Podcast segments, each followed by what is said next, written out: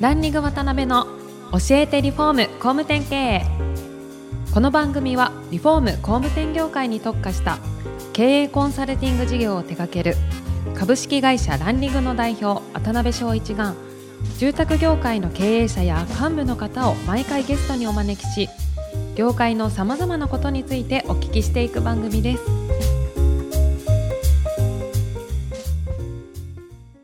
皆さんこんにちは。さあ今週も始まりましたランディング渡辺の教えてリフォーム工務店経営第221回目アシスタントの泉ですパーソナリティの渡辺翔一です。渡辺さん今週もよろしくお願いしますよろしくお願いします。トムさん、今週もよろしくお願いします。よろしくお願いします。前回の話なんかかなりやっぱ深いテーマだったんで、僕が夢中になって聞いてるともう2倍ぐらいの尺になっちゃいましたけど、まあ今回もさらにですね、あの、本当に経営の根幹となるようなところを突っ込んでいきたいなと思いますんで、よろしくお願いします。はい、よろしくお願いします。はいで、あの、前回ですね、大きなその世の中の流れであったりとか、まあそのあたりに対応、どういうふうにされてるのかみたいなところを聞いてきたんですが、今回ですね、もう少しその住宅会社さんが参考にできるような具体的なノウハウみたいなところもお聞きできたらなと思います。で、あの、今の工務店さんとか住宅会社さんで、やっぱり、とはいえ、あの、集客とか営業みたいな、一番初めのこの見込み客を獲得していくみたいなところ、それを契約に結びつけていくみたいなところは、非常にこう、日々頭を悩まされられてると思うんですが、まあ、そのあたりの部分に関して何かトムさんのその、お考えとか、ノウハウとかあればですね、はい。まあ、これから先ほどね、はい。うん言ったように、スマホ化、若者のビジネスの流れをしたときに、はい。ずっと伸びてる業界っていうのがあるんですよね。ディズニーランド、ディズニーランド、あはい USJ、はいえーあと映画館もおそらく過去最高のずっと更新してると思うんですよね。これ全部体験型なんですよ。体験型。体験型。要するにスマホで何でもできるから、スマホでできないことなんですね。ポイントは。なるほど、なるほど。それが今もう世界的にこれから流れとしてなってるんですよ多分ね、アーティストの確かライブも最高の売り上げのはずなんですよ。で、体験型なんですね。で僕はもう、まず間違いなく、物売りから物こと売りになってると思うんですね。例えば沖縄、僕沖縄にも拠点があるんで、はい沖縄に有名な八千文通りっていうのがあるんですね。はい焼き物のはい。で、あそこはもう2パターンですね。めちゃくちゃ人入ってるからダメか。あで、ダメなところは、びっしり焼き物が並んでるんですよね。はいはいで、じいさんかばあさんかが集まってる。なるほど。でだけ、はいでうまくいってるところは、物を売ってる数は少ないんだけど、カフェがあるんですよ。で4000円ぐらいするコーヒーとコーヒーカップで美味しいコーヒーを出してくれて、で作家さんのパネルがあって要は物こと売りなんですね。ど。なるほどね。こと物売りですね。ことを売って、あ、じゃあこのカップ、あ、こうやって使ったら分かるんだっていうのが分かるんですよね。なるほど。でちなみに僕は一切広告打たないんですね、うんカラーズの売り方っていうのは、僕どうやってるかというと社長の紹介とうん SNS で大体月5人ぐらいの社長がカラーズやりたいんですよって来るんですね、で僕は営業一切しないんですね、はい。赤坂か沖縄か神戸に来てくださいえで一回見てもらって、はい。で時間あったらバーベキューしましょう、うんうんうんまあ、ほぼ受注っていうか提携決まりますよね、で今僕沖縄にビラ持ってて、はい。映画も見れてジャグジーも入れて、ん。でここに来た社長全員うちと提携しましたからね。体験してもらってるんですね。で僕は彼らと一緒にそのモデルを作って、それを体験してもらって家を買ってもらうようにしようと。でこれは僕は要はね物を売るためじゃないと、はい。僕がカラーズやってて一番言われたのは、はい。岡崎さんともっと早く知り合いたかった、うん。カラーズを知ってたら僕の家に載せたのになんですよね。機械損失なんですよ。で僕は今の普通の屋根の家、断熱だとか言ってるような家なんてね、一緒じゃないですか。はっきり言ってほとんど、ね、その値がちょっと違うとかっていう話なんですね、はい。うんうん。ででそういうことよりも、はい。味わってもらって五感で感じてもらって、で要はこの家を体験してから他で買ってくださいと、あ俺この家いらんと思ったらいいじゃないですか。確かに確かに。うん。だけど体験してもらうとこれ損なんですよ。ね、お客さんに対して申し訳ないんですよね、でそう思ってやっていきましょうっていう形で今全国で僕はもうこれこれに賛同した会社しかこのやり方はやらないんで、あのそういった賛同してくれる会社さんと今やっていってるんですけど、これが回ってき出してるんですけど、まあ、すごいインパクトですね。僕自身がそれでここまで年間1200頭の販売まで体験型の売り方でやって分かったんで。すごいですね。これをうん工務店さんとエンドユーザーさんがはい。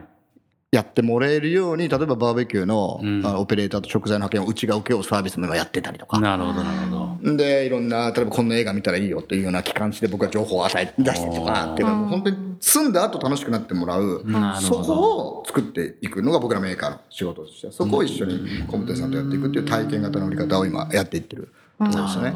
えー、まあ、よくね、最近物売りからこと売りってね、世の中で言われてますけど、その本質理解できてる会社さんって、もしかしたら少ないかもしれないですよね。ねなので、おそらく、よく、よく僕この話を講演会とかでするじゃないですか。はいいや、うちも宿泊体験やったけど、ダメだった。当たり前なんですね。普通の家だから。なるほど。でしょ。僕のカラーズがあると、その、ないじゃないですか、ジャグジー見ながら。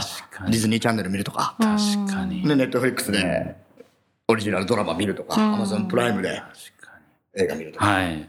ジョーカー見るとかね。そんなことができるわけですよ。で、2時間入ってたら、これダイエットにもなるから、衣食住有権なんですね。で、これ体験してもらって、本格的なバーベキューやって。僕いいんですよ。これが好きな人っているから。この人だけ。だからセグメントビジネスと体験型なんですよ。なるほどね。今のすごいですよ。メモしといた方がいいですよ、愛ちゃん。ねメモしてます。あらゆる業界にこれはセオリーとして僕は使えるなって見てますね。セグメントと体験ですね。そうですね。なるほど。だマスで物売りはしんどい。うん。モデルハウスみたいなほとんど一緒じゃないですか。今おっしゃったらすごい、あ、さ、確かにと思ったのが、やっぱり、あの、なんか宿泊体験やりましたみたいなとこって、一時期ものすごく聞いたけど、要するにその口コミしたくなるようなものじゃなければ、体験させてもね、意味ないってことですよね、要するにね。なるほど、ね、体験したけど、想像通りでした、ね。意味ないっていうことですよね。なるほど。まあそういう中で結構いろんな工務店さんとかも最近人の問題で困ってる会社さんが非常に多くて、うんやっぱ組織の作り方とか、強い組織作るためどうしたらいいのかとかってご相談よく受けるんですけど、そのあたり何かもし、ノムさんなりのお考えというか、軸があれば教えてもらいたいなと思うんですが。人レスなビジネスを作ることがまず一番重要なんですね。人がいらないっていう筋が悪いんですよ。人を入れるっていうこと自体がそもそも。そもそもですそもそも筋が悪いじゃないですか。人が入った瞬間モチベーションのケア、教育、賃金の不満への対応、面談が増えていくわけですよ。僕は二人で今、ね、数億の売り上げをやって、はい、これがまあ10億、20億になっても、2人でやれるようにするんですよ、いつも。ってことは、仕組みか IT か、アウトソーシングですね。で、コアな、バリューチェーンのコアな部分は自社で握り、強めていきながら、ノンコアを出すっていうところですね。なるほどね。僕もまず人レスのことを考える。で、次に、しょうがないよね。人がかかるビジネスって絶対あるから。ありますからね。で、いくと、一番重要なのはやっぱり、人の採用ですよね。質ですよ、うんうん、逆にいい人が取れなかったら採用しないことでしょうね。無理して成長しなくていいんですよ。逆説的ですね。無理して成長しなくていいですああなるほどなるほど、うん、なのでそうなんです。だ僕はいつもねいろんな社長、僕の塾の受講してくれたりしますけど、売り上げを2倍にして人半分でやる方法を考えた方がいいってね。なるほどなるほど。少なくとも同じ人数で倍売るこれ生産性じゃないですか。そうですね。企業、強い企業っていうのは、利益率であったり、一人頭売上であったり、生産性が高いこと。はい。集客あたりコストが安いとか。安いとか。で、先ほど言ったように、絞った集客すると、集客コスト安いですよね。確かに確かに。で、例えば、デザインと遊び心ある以外、欲しい人が来たら、受注率は高い。高いですね。ということはもう全ては絞り込みの甘さから人が必要になってきていて、それを輪をかけて採用コストをかけて取れない。来てもいい人じゃなかった。で、そういう人モチベーションが低いし、ね、教育も手間かかるっていう、全部コテコテになってるはずなので、まずはビジネスを絞り込んで、なるほど。人レスのビジネス。考えていく。なるほどね。で、うちは基本的に価格制ビジネスなんで、価格表ビジネスなんで、ネゴしないですね。はい、これだけでも、まず、うちはエブリデイロープライスなんで、うちよりコスパがいい商品がどうぞそちらをお貸しくださいという形で、ネゴとか値引きとか一切しないようにしていく。なるほど、なるほど。そういう形で業務を見直していくんです。うん、うん、うん、うん。確かに、いい人がいないんであれば、取らなくていいっていうね。なんか今、すごいシンプルなことなんですけど、むちゃむちゃ。一貫してこれからの世の中の流れとして、はい。量から質ですよ。量から質です。製品も量より質。ね、コンビニでも高いおにぎりが売れるし。ね、ドイツ御三家の売り上げなんて日本でもどんどん増えていってるし。なので、そういった、もう、一貫してこれからのキーワードは量から質です。ということは人材も量より質なんですよね。少数精鋭の会社でやればいいんですよ。なるほど。なんかそういう意味でいくと、住宅会社さんが参考にするべき会社って、異業種にありそうなイメージもあるんですけど、えー、なんかそういう住宅会社さんが参考にしてほしい会社とか、着眼すべきポイントとか、なんかあれば、もう何社かお聞きできたらなと思うんですが。はい。えー、っとですね、まあ、いくつかありますね。先ほどのエルメスさんもそうですね。うん、徹底したセグメンテーションにして、はい、営業利益率が30%とか。もっとありますかね。40%とか、そういうセグメントビジネスやってる会社っていうのは、はい。強いなと思うんですよね。で、まあ、新しいところで言うと、僕は今、僕はビジネスマニアなんで、はいあらゆる会社のその伸びてる会社とかビジネスモデルをこうやってね、分解して見るのが好きなんですけど、ネットフリックスすごいですね。えー、5年前はおそらく4、5千億の売り上げ。だいたいフジテレビとか、はい。日テレとかが、テレビ局が大体3000億、300億前後なんですね。もう変わんないですね、売り上げ。ちょっと下がってるぐらいですね。放送収入とか。あの CM 収入。で、今、1兆5000億です。ほう。まあ5年前は日本の民放と同じぐらいの規模だった会社が今1兆5000億ですよね。で、利益率、利益1600億ですね。抜群なんですよ。で、1000億ぐらいあれはオリジナルコンテンツに作ってるんですね。で、要は僕の住宅会社も軸をずらすっていうことをここから学んでほしいんですよね。軸をずらす。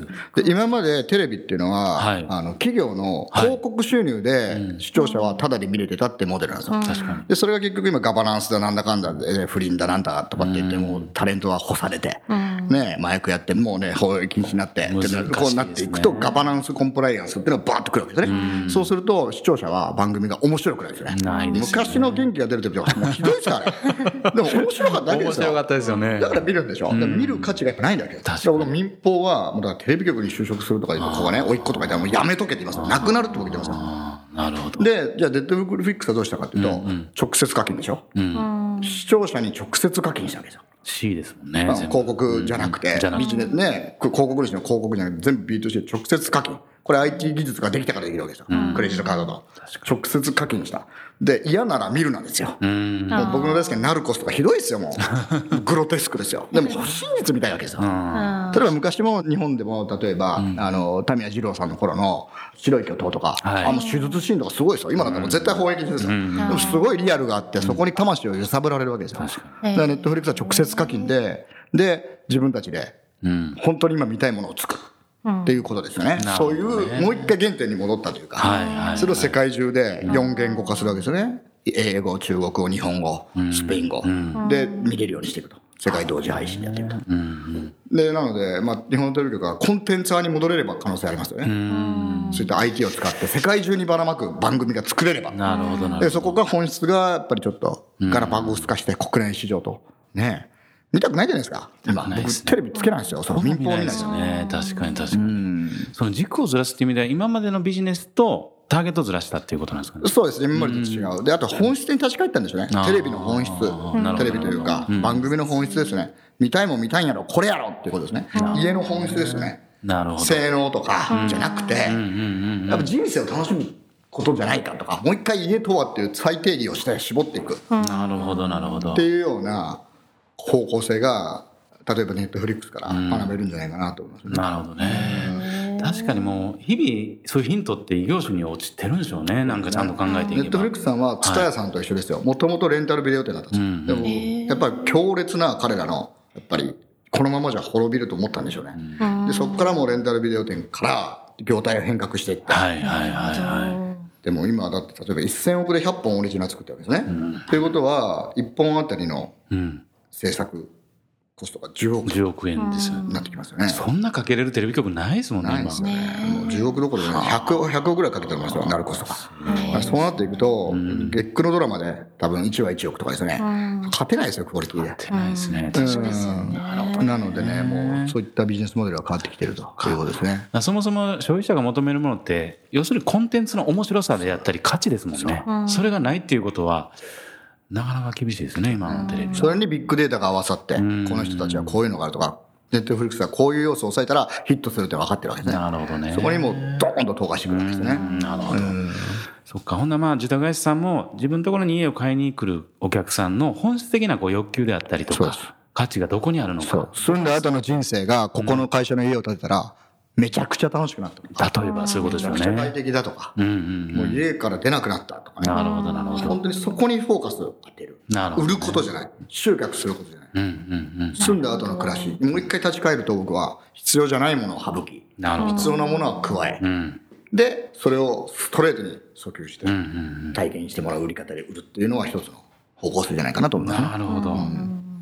ありがとうございます。はい。はい。もっともっとお話聞きたいんですねけれど。もうちょっと、まもうあた、と2泊3日ぐらいで聞きたいね気分ですけど、ははい。い。そろそろ時間が来てしまいましたので、次回も岡崎様にはゲストにおいでいただけるとのことですので、次回また詳しくお聞かせいただきたいと思います。本日もありがとうございました。どうもありがとうございました。ありがとうございました。今回もランリング渡辺の教えてリフォーム工務店経営をお聞きいただきありがとうございました番組では渡辺や住宅業界の経営者幹部の方へのご質問を募集しています。ウェブサイトランリグにあるお問い合わせフォームよりお申し込みください。お待ちしています。